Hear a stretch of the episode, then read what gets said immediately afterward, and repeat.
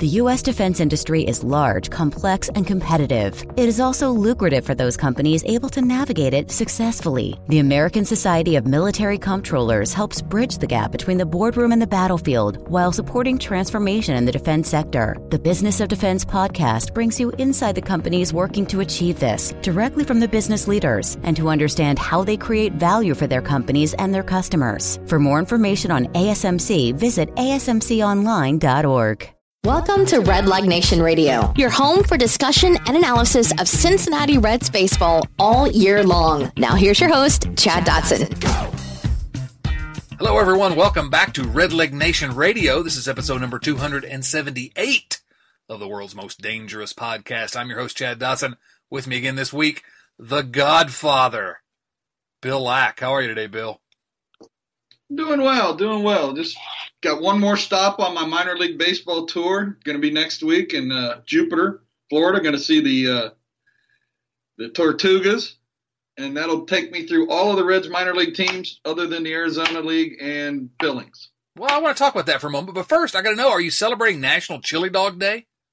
I am. I, I you know, I've got a, a cheese coney right here on my computer. Outstanding, outstanding. Be careful with that. So uh, I do want to get back. I'm going to make a note because I want to get back to your uh, your tour of the minor leagues because you've had a lot of fun and I bailed out on you at one of the stops, um, and you got really upset with me and called me a few choice names. But we'll get to that later. First, I got to talk about Nick Senzel. You know Nick Senzel, right?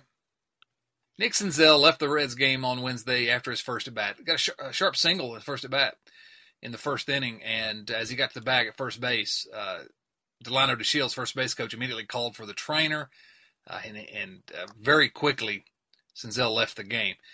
Uh, at some point during the game, the Reds announced he had left the game with an illness, which was terribly uh, non-informative. But uh, after the game, Nick Senzel says, "I'm just ill. I don't feel very good. First pitch I swung at, I just got dizzy. I had to take my time, and it didn't get any better." And so we see here feeling dizzy, and of course, what does everyone go to, which is the issues that Nick Senzel has had with vertigo. Now, we don't have any kind of a diagnosis. This was vertigo again. But we're not doctors and we don't play any on television. Exactly.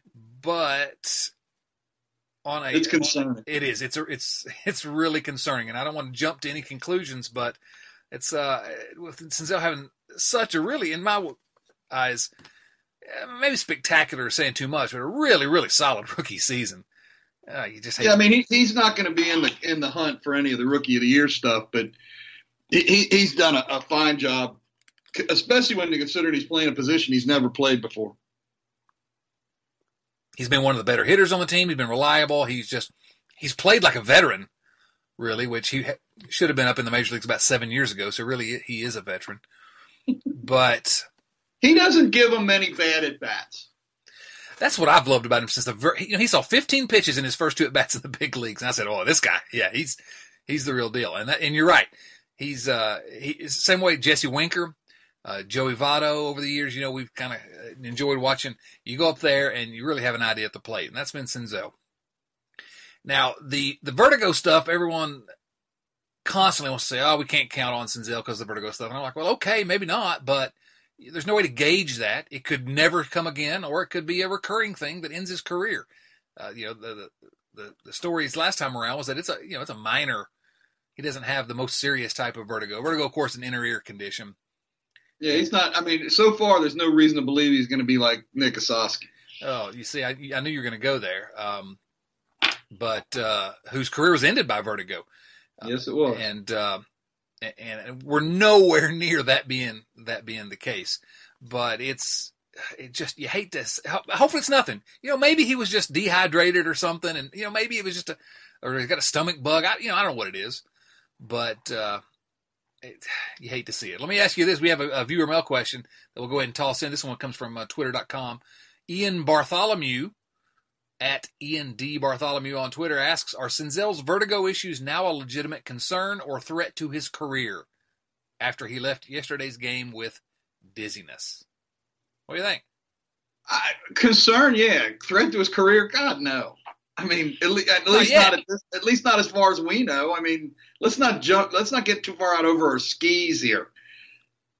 Yeah, I mean, if it's if it's serious, then no, maybe you know. I think that I'm going to have to have someone with a lot more, uh, a lot better medical degree than mine, and I got my medical de- degree at Hollywood Upstairs Medical College.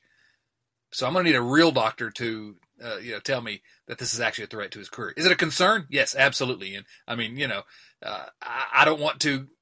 I'm not going to be one of these guys that's you know uh, ready to jump off the ledge just yet because I do uh, think that Senzel is a huge part of the, this team having a chance of being competitive in the next few years. So, but I am concerned. I mean, why wouldn't you be given that he's had these problems in the past? Right, and and and they you know they, they took out part of of his season. Right, right. Thus far, all we've seen is you know, is this the, is this? Am I remembering right? Is this is the second time this year that he's had something like this? I don't think he's had it this year before. No, okay, I'm misremembering. He that. missed part of last uh, minor league season though. Yeah, I, I thought he had an, an occasion earlier this season where he had something flare up like this. Yeah, not that I remember. So, but, but I may, like I said, I may be misremembering. Well, we'll uh, we're going to be keeping an eye on this one and updating it uh, as information comes in. We're now, you know, it happened during Wednesday's game. We record this on Thursday. Reds are off on Thursday. There's not been any news, and I don't expect any news at least until tomorrow. And so, uh, It'll be interesting to see. I, well, I don't know how much it'll tell you whether he's in the lineup or not tomorrow because our manager just plays and doesn't play people willy nilly. You're anti David Bell. No, I'm not. I like David Bell, I, but that doesn't mean I agree. It's just like anything. You know, I like you, but that doesn't mean I agree with everything you say. Oh, do you agree with anything I say? Yeah, once in a while. you say you like your wife. I like your wife. There you wait. What? Um, yeah, yeah. Okay, I'm with you on that. So let's go ahead and just dig into what you're what you're referring to instead of pushing it later down. Since I had it a little bit lower on my list, but let's get into it. Eugenio Suarez is destroying the baseball lately. He's good, right? I mean, can we agree on that? That Eugenio Suarez is good. He's a pretty good player. Yeah, and uh, in fact, he's their top position player in in terms of WAR. Uh, other than Dietrich, I guess, but he's played a lot. He's played more than Dietrich a lot more. Had got more according according to Baseball Reference, Suarez is at 1.8, Dietrich's at 1.7. Oh, by wins by replacement. Yeah. Okay. Yeah. Yeah. Absolutely. Um, hey, listen, I love me some Eugenio Suarez. I am a fully paid member of the Eugenio Suarez fan club. He's, yep. His per is just a personality. You know, uh, he, the post game interview he did the other day after hitting that home run that gave him the, the the lead in the ninth inning. You know, he just a he just seems like a fun guy to. to well, the thing we did with Jim Day the other day after he hit the Oh yes, the one in the dugout where he like uh, look yeah. at, or when he, he got the mic. Yeah, with the one where he says, uh, "I like every time he talks to Jim Day. Are you having a good day, Jim Day?" I love it. I love it. So, um, so Suarez hits three home runs in three consecutive at bats over two games. Yeah, and uh, and you are upset over the fact that he sat the next day. Yep. David Bell benched him. Said it was a regularly scheduled off day. And, uh, and, and, and this is the second time this year where I've had this same issue with Bell, and it wasn't. I think it, if I remember right, it was Puig the last time. Puig had a big game or a couple of big games, and then sat on, on the next day. And and this is a this is a divisional game that he sat him in. You know, they almost count for twice as much. Do they? I'm not quite sure that's true. Well, it's a win for you and a loss for them, or vice versa. We should get it does when you're trying when you're trying to climb over them. We should get two wins. If it's well, there you go. But anyway, extra points like they do in hockey, and you know. So, so you're like uh, your, your objection is not that Suarez needs rest occasionally. It's that you know if he's hitting, seeing the ball well, hitting well, what's the point in, in you know give him a day off some other time? Is right? That, am I reading you exactly. right? Well, you're and, wrong. And, and, you know, you're going to get hit, me with what Van Meter did in his place. well, and I'm going to say Van Meter could have played somewhere else that night, and like, then you'd have hit two really hot bats in the lineup. Can I say that I lo- really like uh, Josh Van Meter as well? I like that kid. Do you think he's got a future here? I think he could be a this team's second baseman next year. I, you know, I want him to go out and get some All Star second baseman, but I'm probably not going to complain if it's him. I think I've seen enough to know that his swing is the real deal. Well, he got good AAA numbers. I mean, he hasn't done a whole lot since he came up. The last couple ball games he has, but he hasn't had a whole lot of opportunities. No, he's got 70 plate appearances. You know, he's hitting 267, 371 on base, Yeah, that many? Wow, I, I would never have guessed he had 70 plate appearances. Yeah, it's hard. It's hard to hard to believe. He's walked eight times. You know, he's got a good good eye up there. I don't know. I, I like Justin, and of course he hit. Uh, what did he? He almost had a, a uh, hit for the cycle, replacing Eugenio Suarez. I don't know. I mean, I, you know, the hot hand. How how much is that a, an actual thing? I don't know. I don't have a problem with guys getting rest. I think they've got to have rest. I think we've learned a lot from the NBA over the last few years about what the NBA calls load management. It's a long season. You got to try to keep these guys healthy. Uh, you have to get guys like Van Meter in occasionally. Um, I, I, want to argue with you about the Suarez thing, but I, I, I kind of agree. You know, he's, he's, swinging the ball so well. He's really one of the few that is carrying yeah, the team. You're going to sit somebody, sit them while they're struggling. I mean, and everybody goes through a, a, a period, period of time where you're struggling. Well, sit them when they're struggling, not when they're not. I mean, that just doesn't make any sense to me. You know, that's what my uh, my old coaches back in the, when I used to play. That was their theory was uh, sit him while he's struggling, which means that I always sat. It was not fair.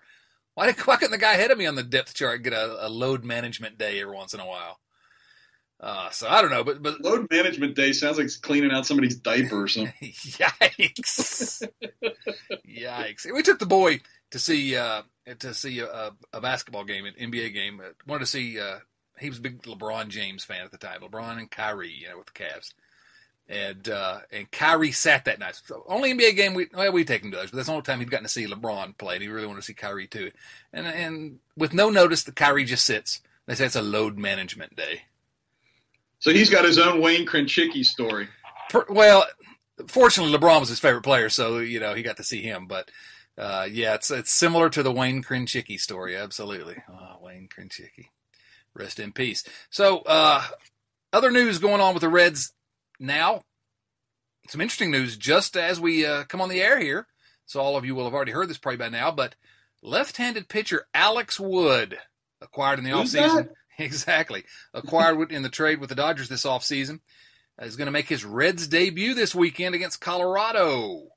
How excited are we for Alex Wood? I'm, I'm a seven. You know, I, I, am interested to see what he what he does. I, I'm also interested to see how long he can go. Of course, you know, red starters typically are, you know, gone to the third time through the lineup. If we can get him through the lineup twice, I'll be real happy with that. I think he went six in his last game in uh, his last rehab start in AAA, so yeah, he stretched out enough.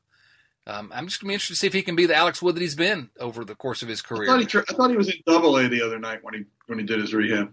Okay, come on, man. Don't stop stop harassing me. Stop don't, don't don't get in the way. Don't let facts get in the way of a good story. Exactly, man. You're harshing my mellow. Anyway, uh, Alex Wood. People, I don't think people realize. I, I have been on the record saying I think he's the most talented player the Reds acquired this offseason. We've not seen it yet because he's been out with back issues all year. But the last two years, he has uh, almost six wins above replacement uh, total in the last two years, and that's you know uh, that's up there with like Dallas Keuchel. I mean, you know, it's a it's a pretty good it's a pretty good. Uh, there's you know, not very many pitchers that have more in uh, baseball the last two years. Uh, just two years ago, 16 and three, 2.72 ERA, an All Star. I don't know. Alex Wood is a legitimate good pitcher. I have said I hope that the Reds can that he can stay healthy and the Reds can figure out some way to keep him around because I love having him w- along with Gray and Castillo at the top of this rotation. I think it's a dynamite top three if Wood is healthy. So I'm going to be watching with great interest on Sunday as he pitches against the Rockies. Um, now the, the Reds, uh, and that game is in Cincinnati, so not at, at, Colorado. The Reds have announced their updated pitching rotation: Luis Castillo, Anthony DeSclafani, Alex Wood, Sonny Gray, Tanner Roark. That uh, leaves the Lucas Sims slash Tyler Mahle, who's on the uh, injured list, leaves them out in the cold. Be interested to see what happens when Tyler Mahle gets back. What do you think? What's going to happen? I I honestly have no clue. Uh, I, I, mean, somebody's going to go to the bullpen and somebody's going to go down, but uh, I have, you know, I don't have a clue. I, you know, I don't, I don't know what you do. Uh, you know, this these DeSclafani's last eight starts has been outstanding, and his season numbers are starting to look awfully good for a guy who's essentially a, a fourth or fifth starter. Five and five with an above average ERA for the league, four point one two you know, uh, he's been great lately. I don't know what you do either. So eh, this is one of those I mean, where he's, he's headed he's headed towards a two war year. I mean, yeah, out of your four or five starter, terrible. yeah, no, it's it's fantastic. Yeah.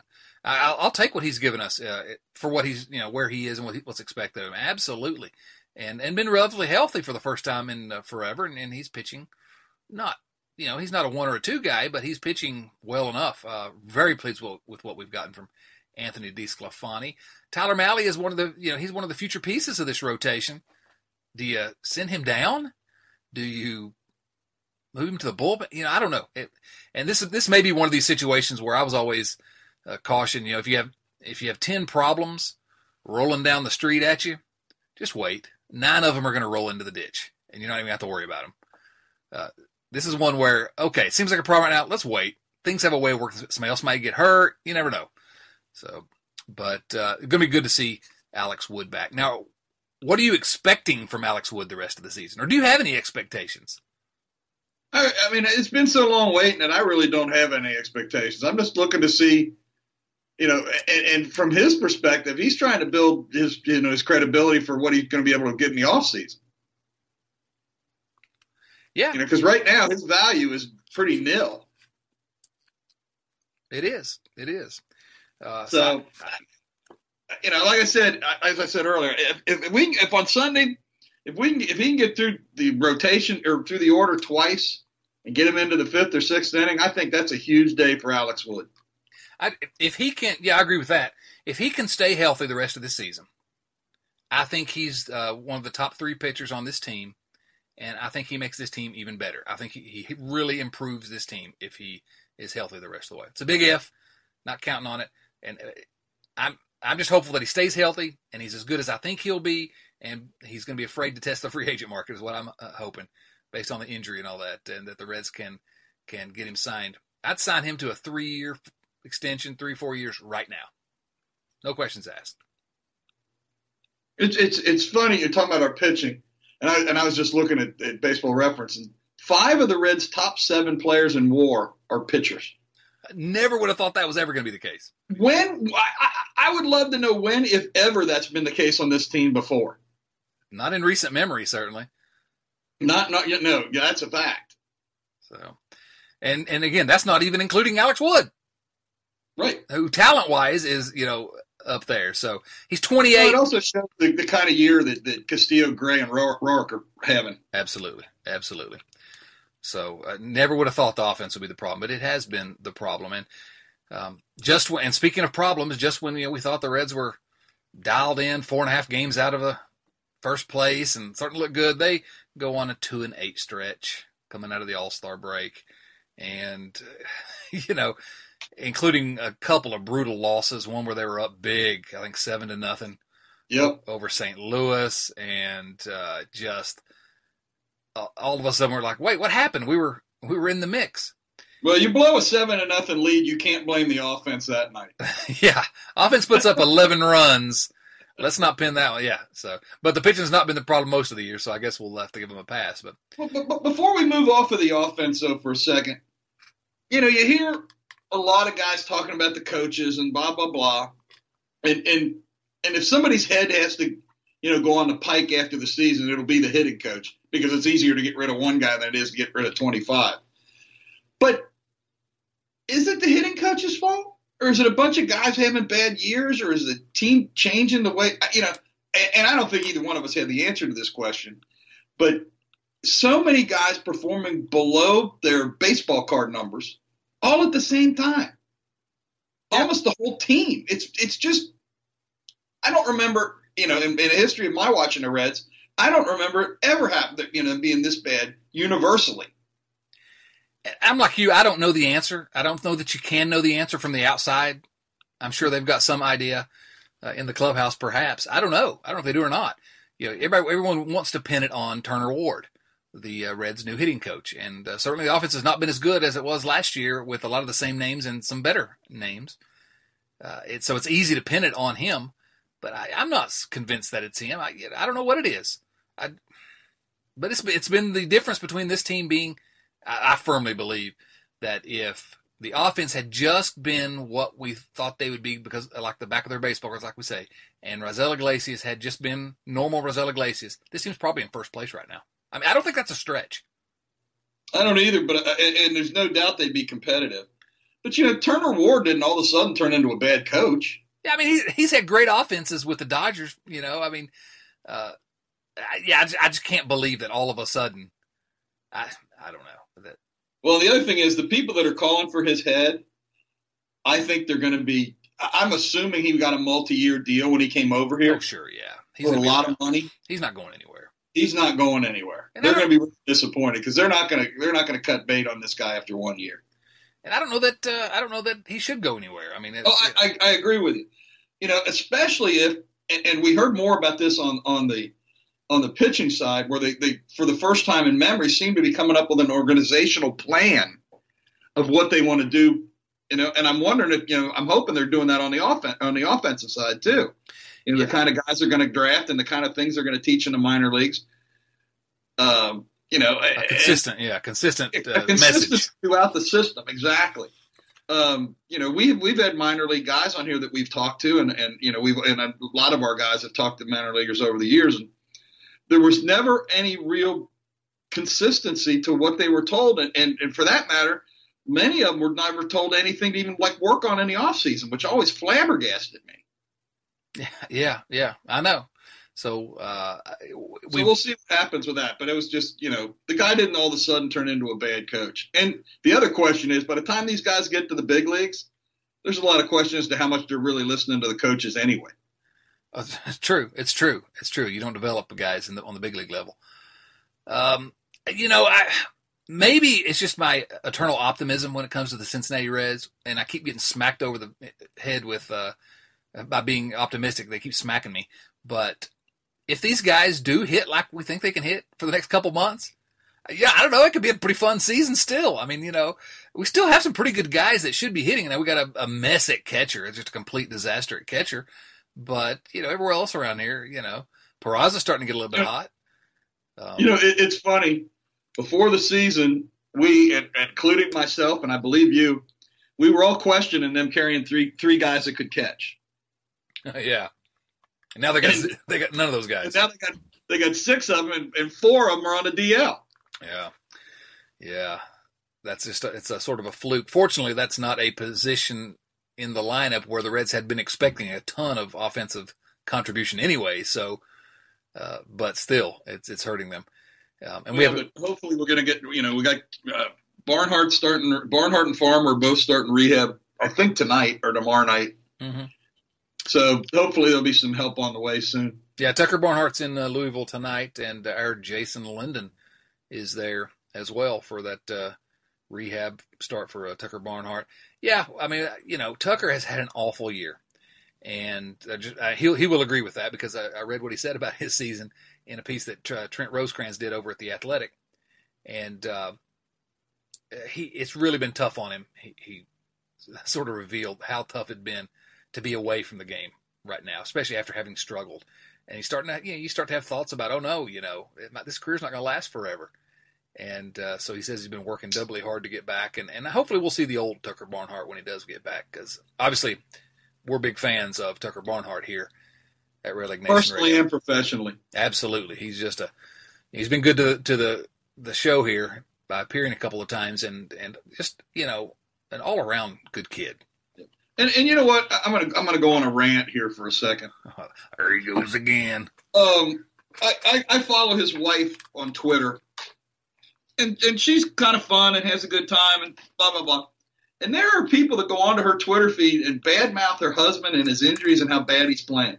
What kind of an do you have to be to be badmouthing some woman's husband on Twitter? And and, and, and, you know, and you know well, it's people that wouldn't have the guts to say it to Tucker Barnhart's face. you're right yeah I, It I just- saw that she'd said that, and it didn't surprise me because no, nothing surprises you, but good lord, you know, th- this is precisely the reason. you wouldn't want your mother to read, folks. Uh, this goes for you, Coop. Um, you know, uh, this is the reason. This is a big part of the reason why I decided uh, to, at least for now, delete the Twitter apps from my uh, Twitter app from my phone. Um, still have my Twitter account, and when I'm near a laptop, I'll, I'll get on there and, and, play around. But it's just uh, there's way too many people on there that love to just pile on anonymously when somebody's going bad or somebody does something uh, for which they need to be, you know, smacked down by the by the uh, the crowd. I just it's it's a toxic environment sometimes, and that's precisely what I'm talking about. A bunch of a bunch of keyboard warriors getting on there and yelling at a, at a guy's wife because his, because her husband has been playing poorly this year. Listen, Tucker Barnhart has played poorly this year. He has. That doesn't, you know. Um, he's playing a game, folks. and it's it, a freaking game. Well, eh, but even if he's playing poorly, you know what? The part that gets me is, is he? You, you think he? You think he's trying to hurt the Reds? Right. Exactly. he's absolutely giving 100 percent, doing everything he can to help the Cincinnati Reds win baseball. As a fan, no matter how much it pains you when Tucker's or anybody is struggling, I guarantee it bothers them about exponentially worse. Well, you put me in the lineup, okay, I will give you everything I've got, but I'm going to kill the Reds. I'm going to be awful, you know. And you know, you can get mad at me if you want, but it's really not my fault. You know, I'm trying to give it everything I've got. You know, but Tucker Barnhart's better than he's been this so far this year, and, and again, he's one of these hopeful hopeful bounce back candidates. So I, I, I appreciate that rant. I'm going to agree with you on that one. That's uh, part of the toxic uh, environment on Twitter that just kills me. It just kills me. Um, okay, so you want to answer some before we get to some viewer mail questions? I want to talk about uh, the minor leagues a little bit because we, we brought that up just sure briefly before we talk about your tour of the minor leagues. The Reds finally. I've been whining for a while about their first round pick this year, Nick Lodolo, being in. Well, you, you, you've been whining for as long as I've known you. But you meant about something specifically. Bill, I, you you hurt me. I mean, it's hurtful. well, I'm not on Twitter, so I can do it. At least you're saying it to my face, right? That's right. Um, Say Nick, it to your microphone, anyway. well, that's true. That's true. Um, Nick Lodolo, Reds first round pick. He uh, six six lefty pitcher from uh, Texas Christian University. 2.36 ERA in his junior year, seventh overall pick in the Major League Baseball draft. The top pitching prospect in the draft, according to a lot of analysts. The Reds, for some reason, started him in rookie ball. And I've gone back and forth with Doug Gray on this, and uh, Doug knows more about the minors than I do. I'll concede that. But it never, never made any sense to me that a guy who pitched in a big time college conference should go to rookie ball, you know, when he's getting ready to be 22 years old. And so they finally bumped him up to Dayton, and a bunch of Red Leg Nation guys are going to be there. I think for his uh, first game at Dayton. And is it Sunday he's playing? Is it's uh? Was it? Am I mis? Am I again misremembering? I think it's. I think it's tonight. Oh, is it Thursday okay. night? Is when he's. Yeah, I think you're right. Now that I now that I, yeah. So anyway, hopefully he does well there. I, you know, he's a guy with a guy like him, and and we talk and Jonathan India who we'll talk about in a moment. He just also got bumped up finally to Double A. We talked about him a little bit in our last uh, podcast, uh, but uh, with with Jason Linden. But with a guy like Lodolo, I like seeing. Go ahead and you know get him to Dayton to start immediately. Don't send him to Rickville. Get him to Dayton. He went to he went to Billings and he destroyed. He was so far head and shoulders above the competition there. It was crazy. It was just ridiculous. You know, uh, he struck out 21 of the 46 batters that he faced. That's a guy that should have been in single A and push him a little bit because as a college guy, you could maybe fast track him to the big leagues if he's got that talent. It's what the Braves did with Alex Wood. They put him in single A uh, to start his right after you know, he came out of the University of Georgia. They sent him to single A, was great there. Next year started him at double A, and he was in the big leagues by the end of the year. That's what I'd like to see if Lodolo's got that type of talent. We don't know that he does, but I just yeah, they're, they're, keeping using kid gloves with these guys. I get it, but I just a guy like that that had already performed at a in a really good college conference didn't make any sense to me to make him take a step back. Really is what they did. So anyway, looking forward. It's, hopefully, it's historically, it's historically uh, other than with the Reds organization because we know that, and I know Doug disagrees with this too. We, you and I believe that the Reds bring guys along slower than most teams. Is there any proof that they that other teams start their high prospects higher than the Reds do on, on a general or is it kind of a pick and choose thing, like like you were using Wood as an example? I don't, I don't know. I don't have the, and I've thought several times I'd love to sit down and just do it. It's just going to take too much time to do that kind of a research project, and I haven't had the time. But uh, I don't know. I just know that I had, had looked at Wood because I was writing about him for Cincinnati Magazine, and I happened to look to see what they did with him. And I just, with Jonathan India and with Nick Senzel as well, I was like, these guys played in the Southeastern Conference. That's a that's the maybe the best college baseball conference. Okay, that's comparable to rookie ball or or low A, in my opinion. Uh, close anyway.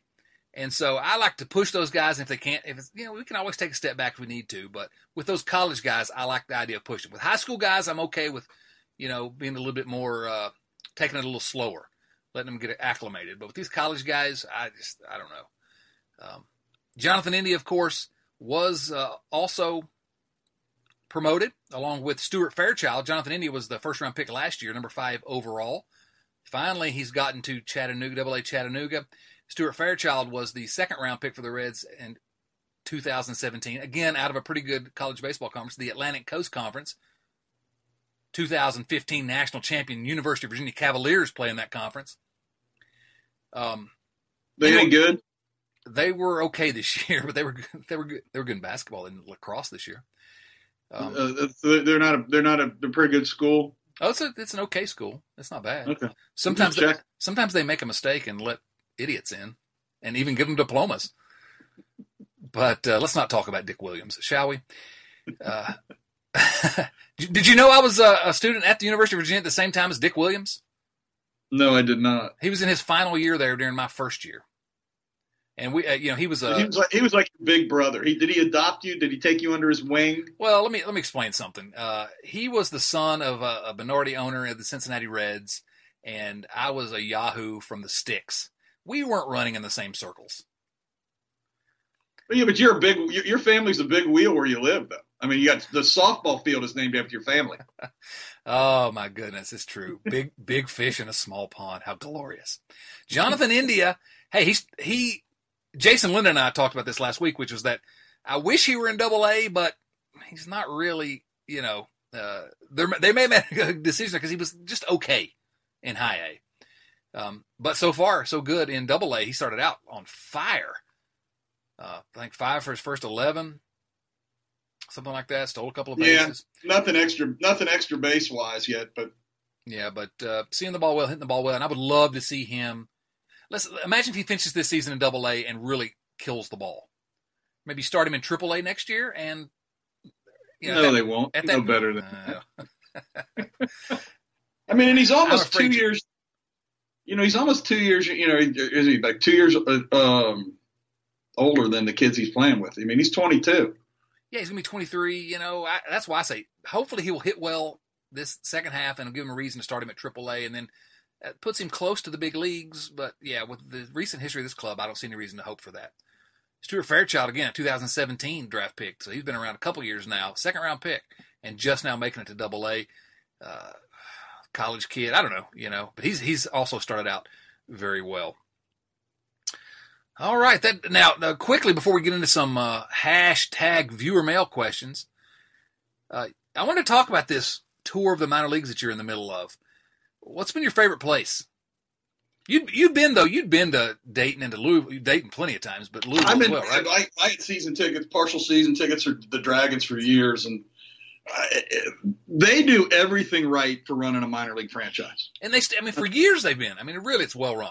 And, and you know, their st- their sellout record is still ongoing. They've sold out every game since the franchise started. It's such a fun and place think, to watch a game. And. I think 2001. Um, Chattanooga. It was. Uh, we we also did the Lexington Legends while we were on our tour because we were going through Lexington. We stopped there and went to a ball game, and that was fun. Very nice people, nice ballpark. Um, then we did uh, on a Saturday night. We were in Greeneville. Really nice ballpark. I really like that. Isn't that something? It's the Rookie Appalachian League, and I've been to most every park in that league, and most of them are, are kind of sketchy. That park's nice. Yeah, I was the one in Burlington. Isn't that in that league? No, that's I think that's low A. Burlington. No, no, Burlington's in that league. Yeah, yeah, yeah, yeah. Yeah, and, and most and of it wasn't much more than a high school the field. glorified high school fields, most of them. But now Greeneville, that's that's a Now they play on the University of Tus. You know, they play at Tusculum University, which I didn't even know was in Tennessee. mhm, If yeah. you if you if you'd have asked me where Tusculum was, I'd have said Mississippi or Alabama. Uh, I would have told but- you Tennessee because I'm smart. well, yeah, well, you know, you're a lawyer. I used to be. Um, you know, but what a nice ballpark, and the people that work there are really, really nice, and the beer's cheap, which is always a good thing. Um, They st- are they? I haven't been this season. Are they still selling Graeter's ice cream there? I don't remember seeing Graeter's, which I probably would have noticed. Yeah, they were last Uh, year. Which I thought was a great I've, uh, I, I mean, I've known I've known the Graeters family. I, Cindy Graeter and I went to high school together. We were old, we're old buddies. Hey, what kind of a hey, what kind of a, a discount you get the? I don't get much of a discount. I, you know, Cindy and I aren't that close anymore. Ah, I see. Um, but I really, really liked the ballpark there. And, and then after the game, we were we went over to next to the little restaurant bar next door to where we were staying, and about half the pitching staff came in. So we were talking to them for a little while. Nice, nice, nice, nice young men. Um, I wish them all well. Um, then on my birthday, on Sunday, we went to a day game at Chattanooga, and it was really nice because Eric Davis came down for my birthday. Yeah, well, it was nice of him to show up and celebrate your birthday with you. I really appreciated And that. I, we got a really we got a really great picture with Ed, and he It I tell you, looks like he could still play. Doesn't he though? Oh man, But then again, you and I saw him play. He probably could still be a pretty good player. I mean, because he was just generational talent, you know. yep. But you know, I go down there hoping to see Stephenson and and, and Trammell, and Trammell's at the Futures game that day, Oh, that's right.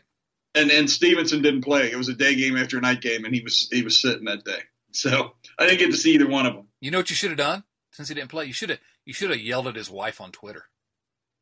I should have yelled at the manager. I came all the way down here. That's Put him right. Load management. Um, so uh, what what's and so now you and you went to Louisville. Went to Louisville yesterday for a day game. That's that's they, great. play- they really played badly, That's a fun place. fun. That's still a good place to see a game, though. I, I like Oh, Louisville. Yeah. And again, nice. Everybody in the ballpark's really nice. It's a nice ballpark. Uh, just was a bad, and, it, and the weather was beautiful. It was like in the seventies. Weather, nice breeze. Um, but they just they played really terrible. I think they got beat six to one or seven to one. They scored a run in the first inning, and it was it, the only interesting thing is, and I can't think of who the manager is at Louisville this year, but uh, the the kid that started walked in a run in the second inning. They were only down three to one, and the manager pulled him. Wow.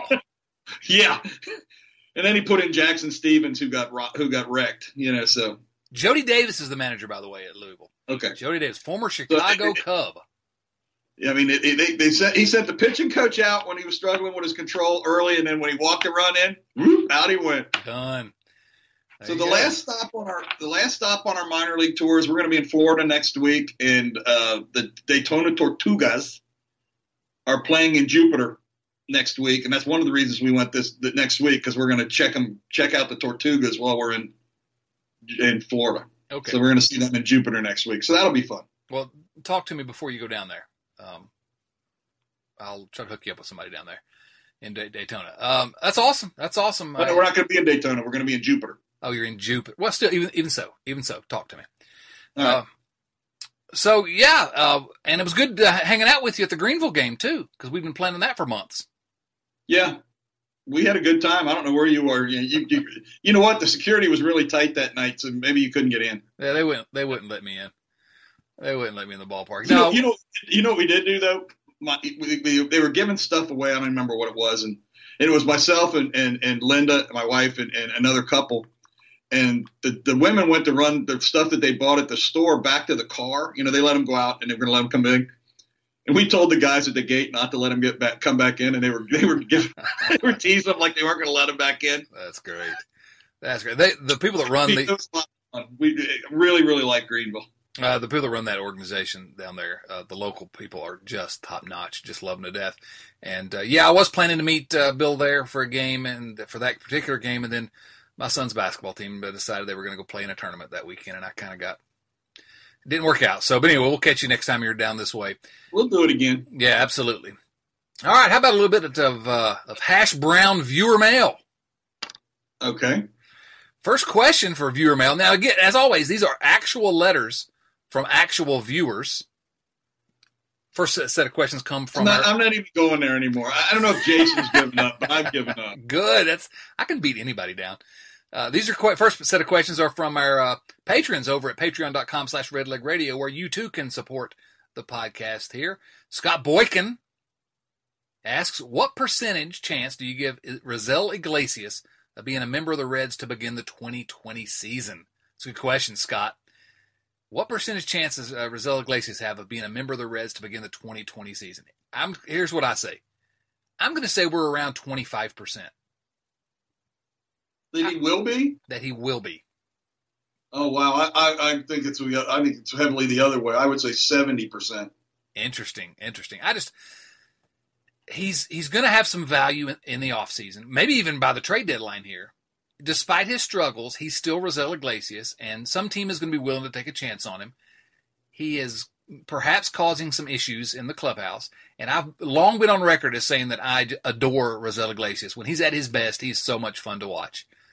Why do you say he's causing issues in the clubhouse? Well, I don't know. I, I, I, I'm glad you said that because I probably did not phrase that correctly. But uh, because I don't know that he's causing problems in the clubhouse, but I do know he's been vocal in his criticism of management.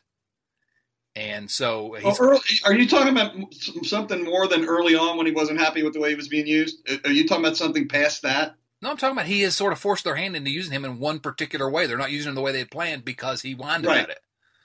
And right. But, and but and, and whether this is just talk or whatever, Bell continues to espouse that he still believes in him. Blah blah blah. Now, of course, what else is he going to say? Right, and, and but, but, Bell's not using him in the sixth inning or the seventh inning in these high No. leverage situations anymore. Only to But- finish games out.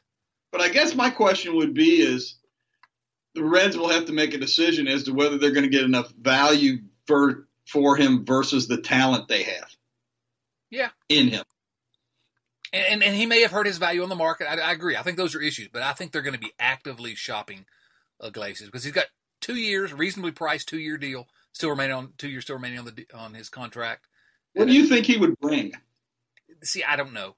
I don't know. It, I think that some team will overvalue him. Although he probably hurt his own value by whining so much, because if you look at a guy like that and say, "Oh wow," you know, I could see him as being a a right-handed Andrew Miller type. You know, when you're talking about a reliever or a Josh Hader type that Yeah, I mean, you go- you go you look at the Cubs and they've got three guys that were closers. Yeah, yeah. So I could see some team really giving him a, a chance. Uh, I don't know. He's gonna have to pitch better the rest of the way. He's been not brutal. He's been very good at times and awful at other times. But When he's been bad, he you know he's been really really bad. and he's and he's been bad in bad spots that have really hurt the Reds. Yeah. So I, I I really think he's gone. I mean, I, I do. I, I would say twenty five percent. So uh, Scott, remind us of this one: twenty five percent for me, seventy percent for the Godfather. Jacob Rude asks. Now, is Jacob actually rude? Do you think? Because I mean, he's been polite in all my interactions with him, but I would think no. I, I bet he's a nice guy. yeah, I think probably so. I bet I bet he would never say anything bad about Tucker Barnhart to his wife on I, Twitter. I guarantee that. His name is Rude, though. Assuming no trades and everyone finally gets healthy, i.e., Alex Wood, what should the rotation and bullpen look like? This is kind of what we were talking about earlier. And I'm just going to say again, I, I don't know. Man, mine, mine, mine is like shrugging my shoulders, going, "Uh." Yeah, it's like that uh, yeah shoulder shrug uh, emoji. I, it's a really difficult question because for the first time then, that we can remember, there's a lot of good pitchers in the mix. You know, I like Sal Romano is back and pitched well the other night, and and I like him out of the bullpen now. Um, Cody Reed's going to be back soon. I love Cody Reed out of the bullpen. There are a lot of guys that I could see. Uh, Wandy Peralta, you can you know you can just send him packing with a thank you uh, with a nice parting gift Rice-A-Roni. some Rice-A-Roni, perhaps some some lovely isotoner gloves, and and send him on his way.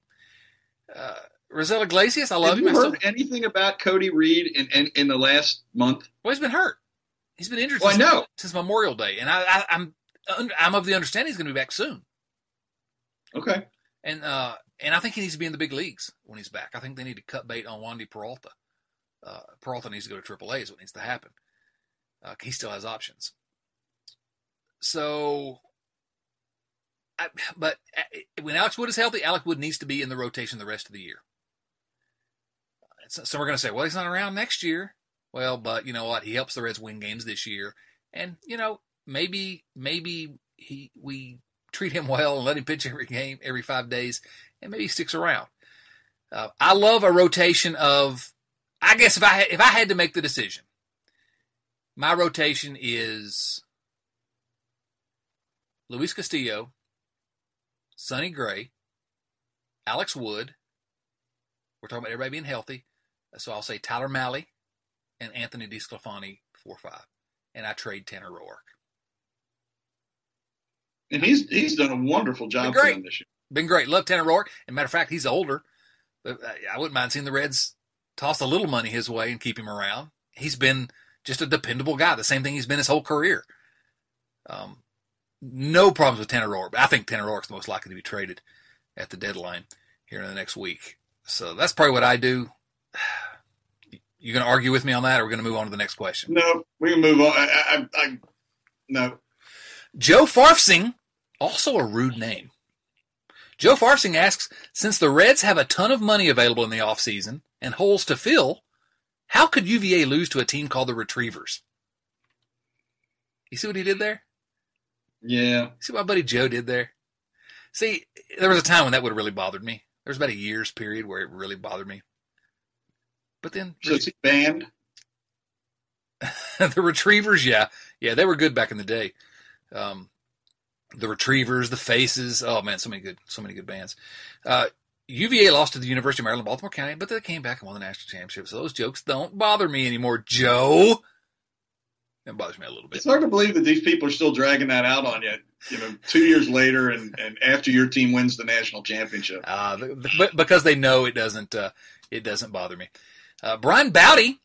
Because you won the national championship. Only because because because it really bothered me for a year. Uh, but they they responded the only way, uh, only best way that they could. They could. Uh, Brian Bowdy asks. Wait a minute, wait a minute. Before before we get off college basketball, I have a question for you. All right. Okay. It, it's it's it's documented your hate of all things Duke. Ugh. Can a player redeem himself by playing for your favorite NBA team if he went to Duke? Yes, and I have okay. recent evidence of this. Okay, I was just che- I was just checking in to see if that was a possibility. And we don't want to get into this because nobody wants to hear this, but I've got to say it quickly. My my favorite NBA team obviously is the Cincinnati Royals, but they don't exist anymore. So my favorite team, I, as a kid, I chose the Philadelphia 76ers because I, you know, I just at the time that's who I chose. Um, and I can't actually remember why. I started to say why, but I can't remember. And anyway, so uh, my least favorite player in the history of Duke basketball is J.J. Redick. Because J.J. Redick is a Virginia. More than Christian Laettner? Oh, yes. Oh, absolutely. It's not even close. J.J. Oh, okay. Redick, J.J. Redick is from Roanoke, Virginia. And he spurned the University of Virginia and went to Duke. And uh, so I just, I, hate, I hated him for years and years and years. Came to Philadelphia the last couple of years. He's gone now. He went to New Orleans this offseason. But the last two years, my favorite player. I mean, just he worked so hard for two straight years for, for Philadelphia. To get that Duke stink off of him. It got that Duke stink, and he played really well for Philadelphia. And I just, uh, I love what you watch him on the floor, and he's constantly running off screens and really just working really hard. And he's uh, not really my favorite player for, uh, wasn't my favorite player for Philadelphia, but uh, he did redeem himself. So there you go. JJ Redick, you're dead to me. And, and just for the youngsters in the audience, the Cincinnati Royals became the Kansas City Kings, who are now the Sacramento Kings. Exactly. Can you name Can you name five players that na- played for the Royals? I can name one player that just signed a contract with the Sacramento Kings. Uh, Kyle no, no. Guy, most outstanding player of the Final Four from the University of Virginia. Oh, good God. Moving on. Brian Bowdy asks, Oscar Robertson, that's the only one I can name. Brian Bowdy, I'm going to the game Sunday. Jerry Lucas. oh, yeah. Uh, Brian Bowdy is going to the game for uh, Alex Woodstart on Sunday.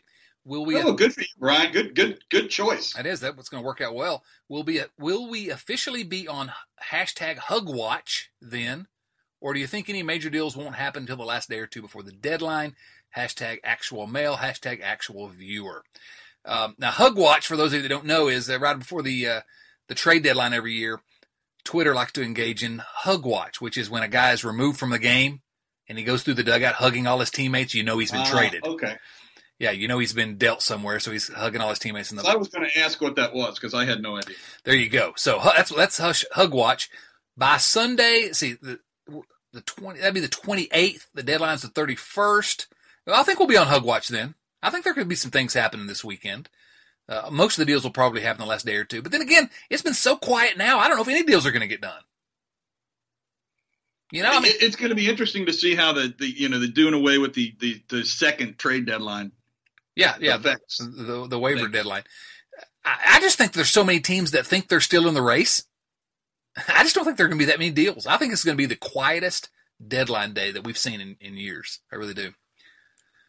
Um, Well, so- and, and you know, and we talked about this, and you know, when when this when they changed this, that whether it, would require teams so much earlier to make a decision on whether they're going to be buyers or sellers. You know, if you're in it, why would you not believe in what you've been doing all along? yeah, absolutely. I mean, you know, You know, why you're not going to dismantle your team when you still think you're in it. Yeah, and, and, and the same reason I said the Reds can't be full scale sellers at this time is a lot of teams are going to be the same way. You just can't sell that to your fans, you know. Um, if you're if you're if you have even a reasonable shot of getting somewhere close to the race, which is kind of where the Reds are. Although I will say the Reds have won three of their last five, and they're not in last place anymore, so that's something. But uh, I don't I don't understand why they a either if they were going to make this there only be one trading deadline, why not split the difference and make it in the middle of August? I don't know. Does baseball know what they're doing? It probably has something to do with the contract, you know, the Major League Baseball contract or something. Who knows? Matt Sheary asks at patreon.com slash redleg radio. Uh, speaking of college basketball, Yeah. Matt Sheary asks, would Chad Dotson, that's, that's me, Bill, would Chad Dotson rather have UVA win the next three NCAA championships or the Reds in the next World Series? Interesting question.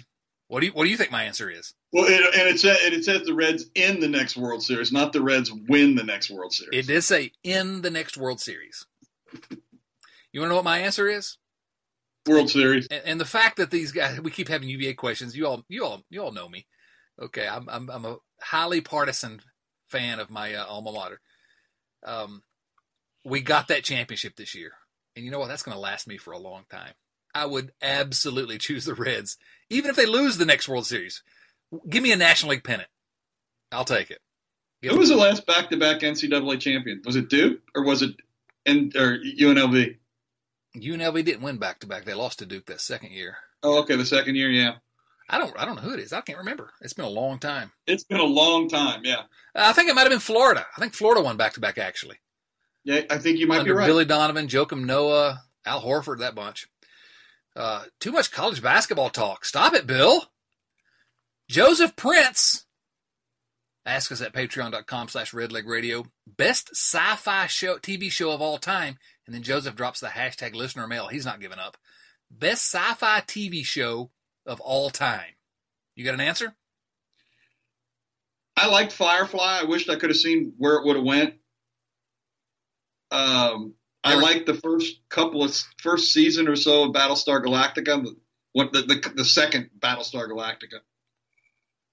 Yeah, I've never seen either Those of are my those. those would be my two. I've never seen either of those. Not a big sci-fi guy. I don't have any objection to it. Just not a big sci-fi guy. Um, I like Joe Farfsing commented at the, at the Patreon. Uh, his answer was Alf. sci-fi. Uh, my answer to the best sci-fi TV show of all time: Mystery Science Theater 3000. Not even close. That's the answer. Joe had another question. What's your all-time lineup of guys you thought would be studs but never quite lived up to the hype, be it due to injury or just underperformance. All time lineup of guys you thought would be studs but never quite lived up to the hype, be it due to injury or just underperformance. No, we don't know if we can do a whole lineup, but um, you know, uh, I think Austin Kearns is probably on that list, don't you think?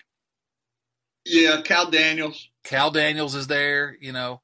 Uh, Uh, both those guys had injuries and just uh, sapped him. Austin Kearns was good until that idiot, uh, what's his name, Ray King, the Cardinals pitcher, sat on him at home plate and he was just never the same, broke his shoulder or whatever. Um, Devin. Devin Mesoraco. Oh, he's yes, first tier, absolutely. Devin Mesoraco. Um, and and, and you, I, I mean, I, I, don't know if you if he if he could be it'd be fair to put him into this as Eric Davis. You know what?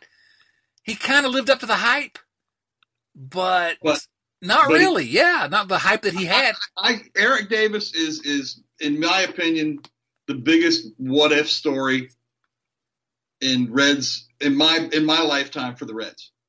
There's, what what could he have been if he had been able to stay healthy? There's a recent book written by uh, Chris Garber called "The Big 50: The Men and Moments That Made the Cincinnati Reds," and there's a good chapter on Eric Davis in there.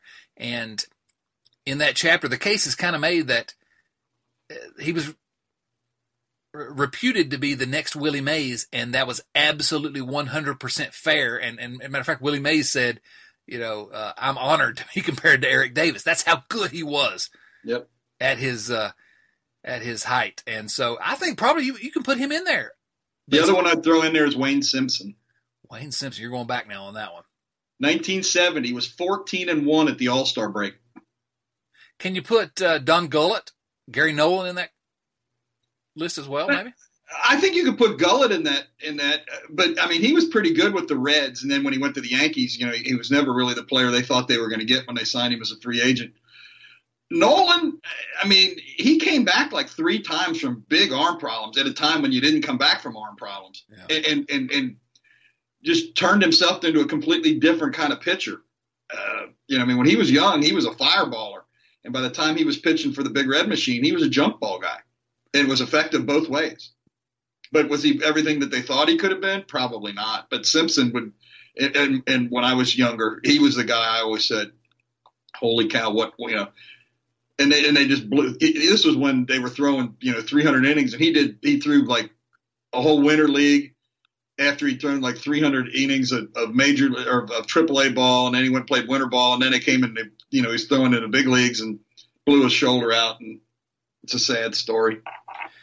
But look up look up Wayne Simpson's numbers in 1970, and they're they're pretty amazing. Yeah, he was a, he was a beast, but he's still uh, the starting pitcher on this lineup of guys you thought would be studs, but never quite lived up to the hype.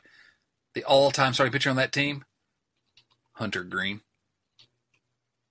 Oh God, too soon. That's Chad Dotson. I didn't. I'm just kidding, Hunter. I love you. I'm I'm kidding. I'm, I'm, making a reference to the fact that you called me out. Um, I love you, Hunter. All right, let's go to some more uh, viewer mail. Try to do some rapid fire. Jason and I tried to do some rapid fire answers last week, and we did, we failed. But let's try it this time. Uh, Twitter.com slash Redleg Radio, where you can follow us.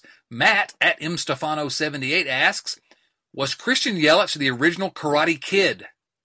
And I only say that because you need to go to Matt's uh, timeline and look at at mstefano78, and he puts up pictures of both of them together. And, and Christian Yelich looks exactly like Ralph Macchio, the Karate no, Kid. No, he doesn't in this picture. I'm looking at the pictures. No, he doesn't. Oh my gosh, it's it's uncanny, Bill Lack.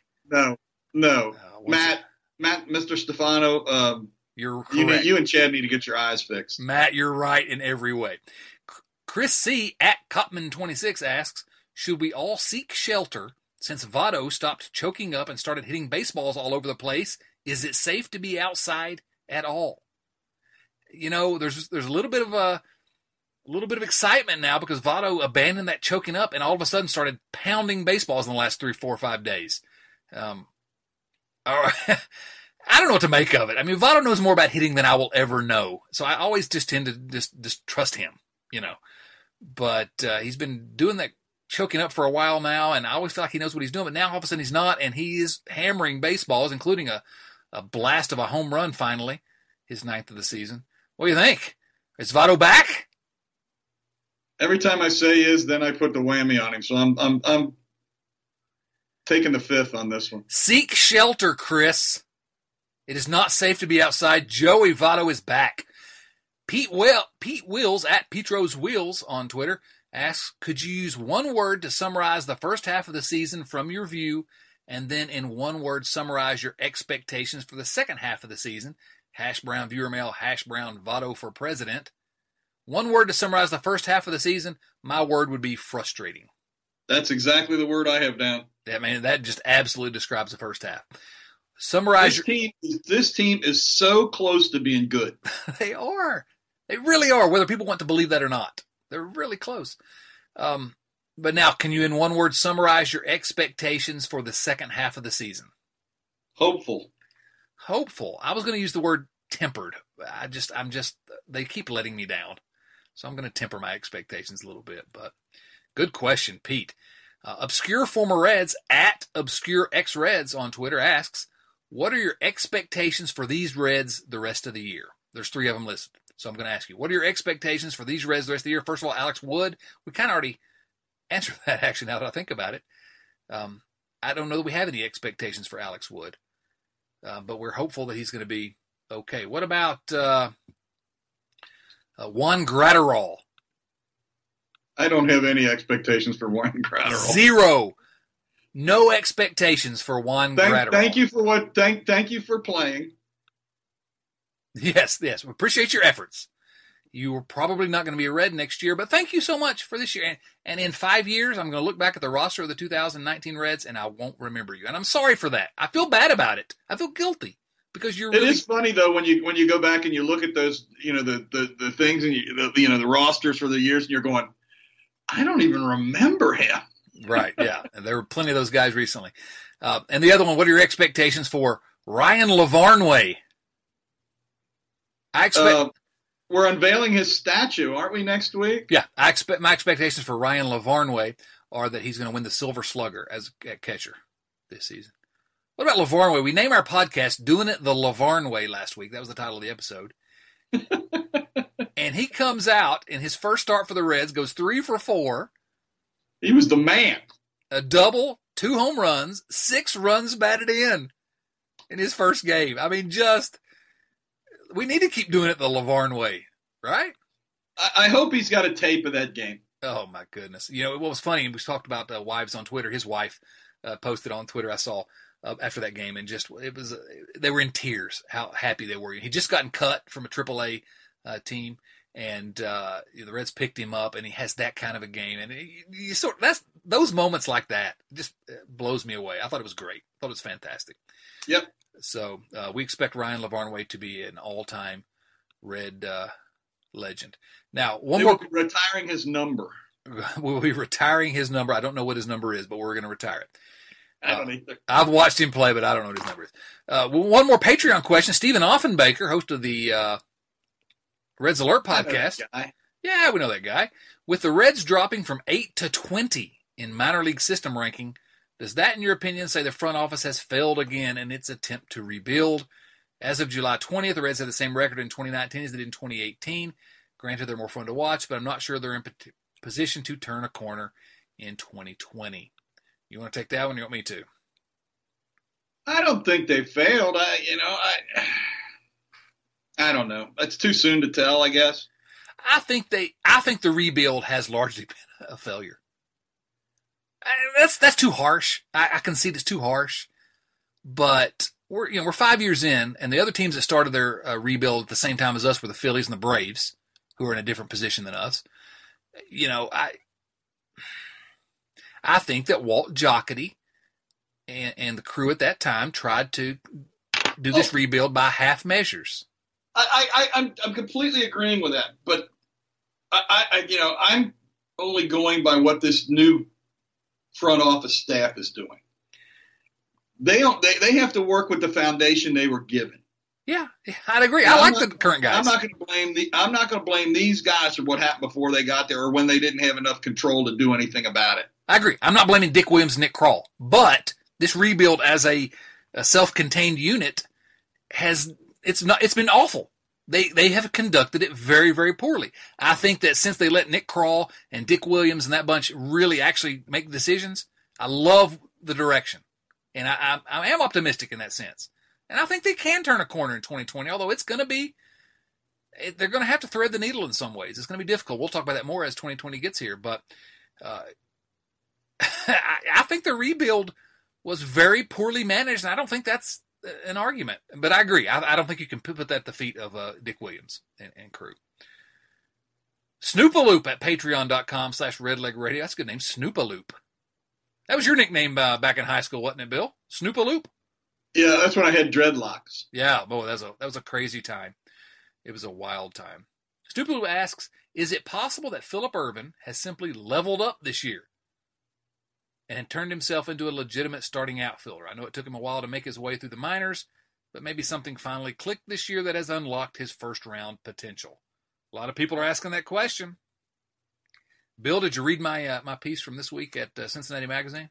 No, I have not yet, but I will. Oh, I know she but said but, yeah. but my answer to this would be no.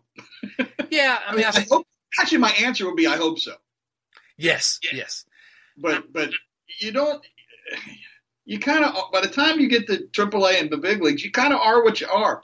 There there aren't many guys that learn how to hit at that level. Yeah. I'm not saying there aren't any, but there aren't many. He's had a great So- month. He's had a great month. Oh, absolutely. You know his his his WAR is higher than Puig's. That's crazy. That's crazy because Puig uh, was in the toilet for so long that he was a negative WAR. Well, and B ref is and and, and, they, his D ref is they got him in, the, in, in, in negative point one, which I don't understand. But Yeah, I don't get that either. But um, here's the thing about Phillip Ervin. Okay, and, and, and I encourage you if you would please go uh, go like and share and send it around, the, and and especially read the piece that I wrote for Cincinnati Magazine this week, uh, and it was about uh, Phillip Ervin and and how he fits into the Reds outfield future. And I think he does fit in the Reds outfield future, or he can, depending on the other decisions that are made. But I just don't. I, I'm, I'm like Bill. I hope that he has leveled up, to use a, uh video game term uh, for, that the kids use, and I don't believe that it's it's actually happened. I just it, it's it's very rare that that happens. The fact of the matter is, he's a former first round pick, but he's uh, 27 years old now.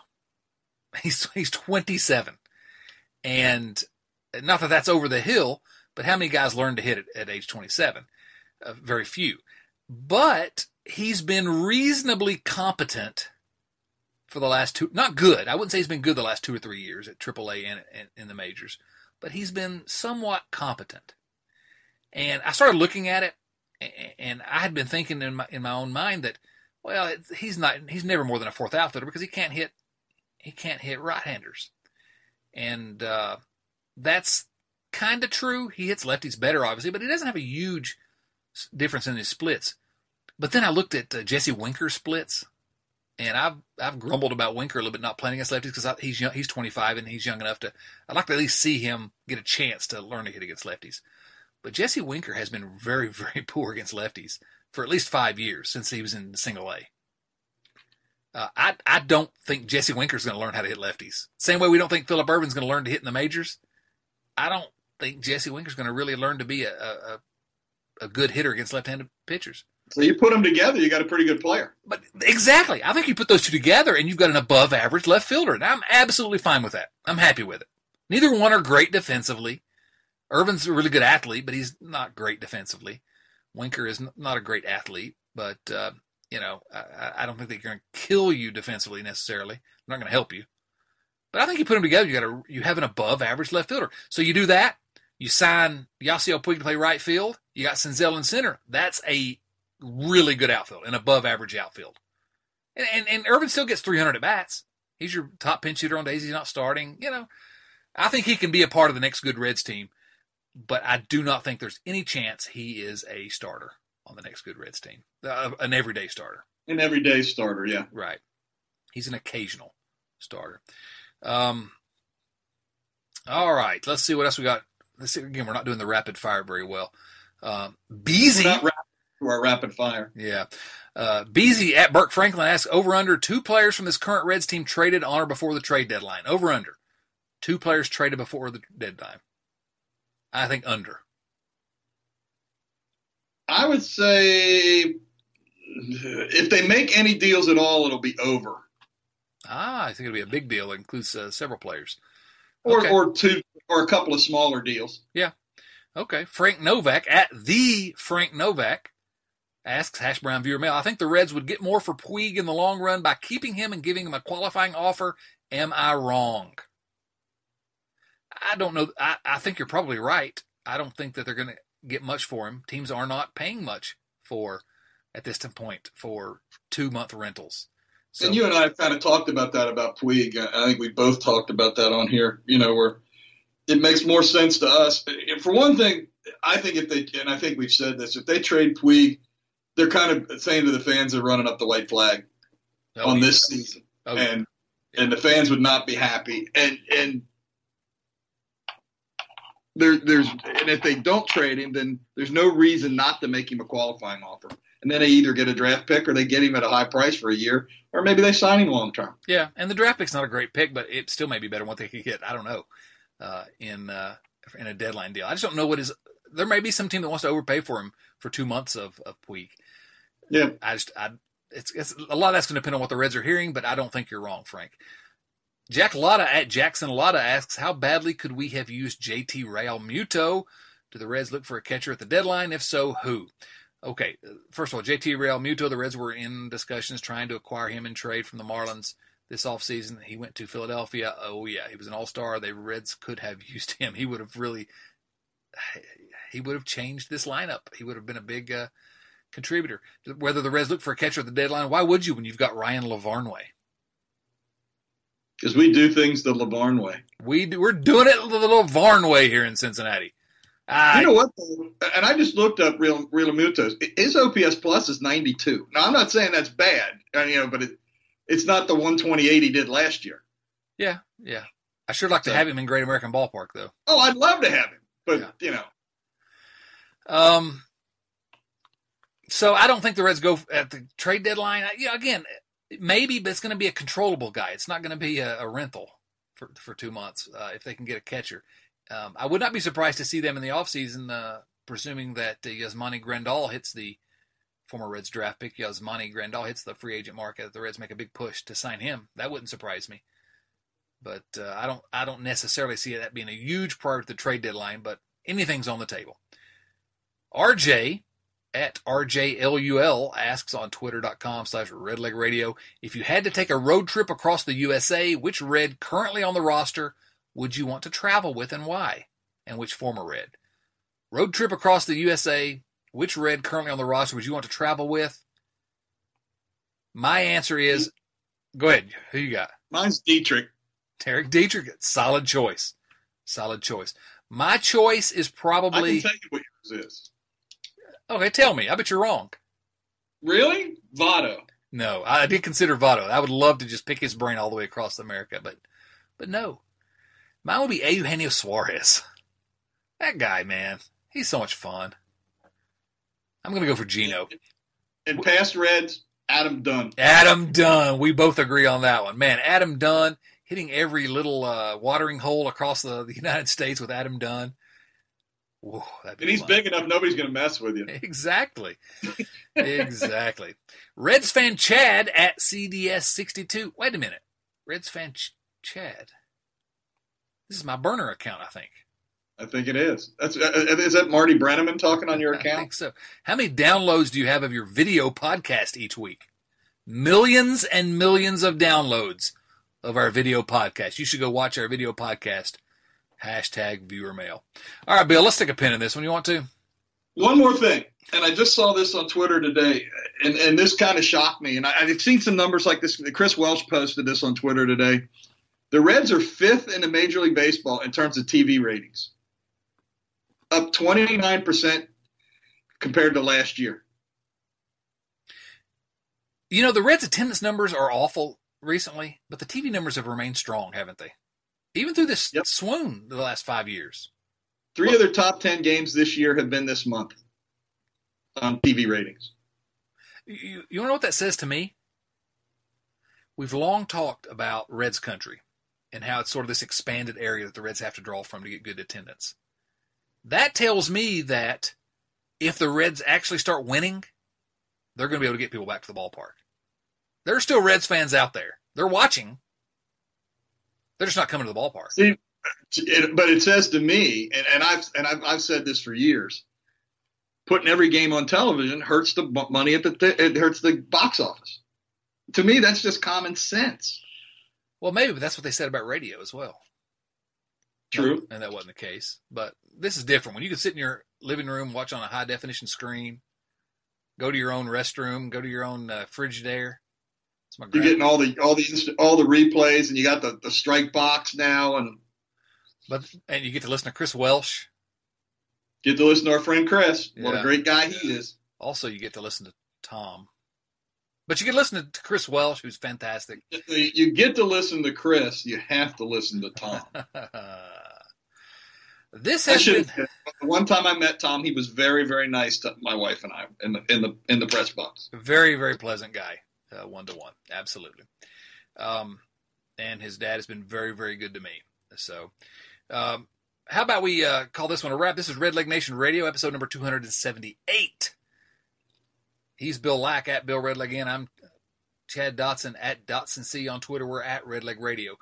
I say it every week. I'm not going to belabor the point because we've gone long once again, but uh, you can subscribe everywhere you find your podcast. We're there. Love your five star ratings and reviews. There have been some really funny reviews lately over there at uh, at iTunes. Keep keep leaving those. We're gonna at some point we're gonna dig back into those and, and read a few of them.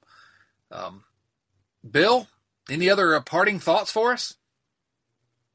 We'll see the Tortugas next week. Seeing the Tortugas, how exciting! Yes, it is. All right, for Bill Lack and Alex Wood, go get him Sunday.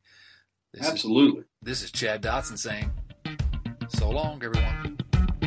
Thanks for listening to Red Leg Nation Radio from redlegnation.com. Subscribe to Red Leg Nation Radio on iTunes or through your favorite podcast app and join us for discussion of all things Reds at redlegnation.com. 24 hours a day, 7 days a week.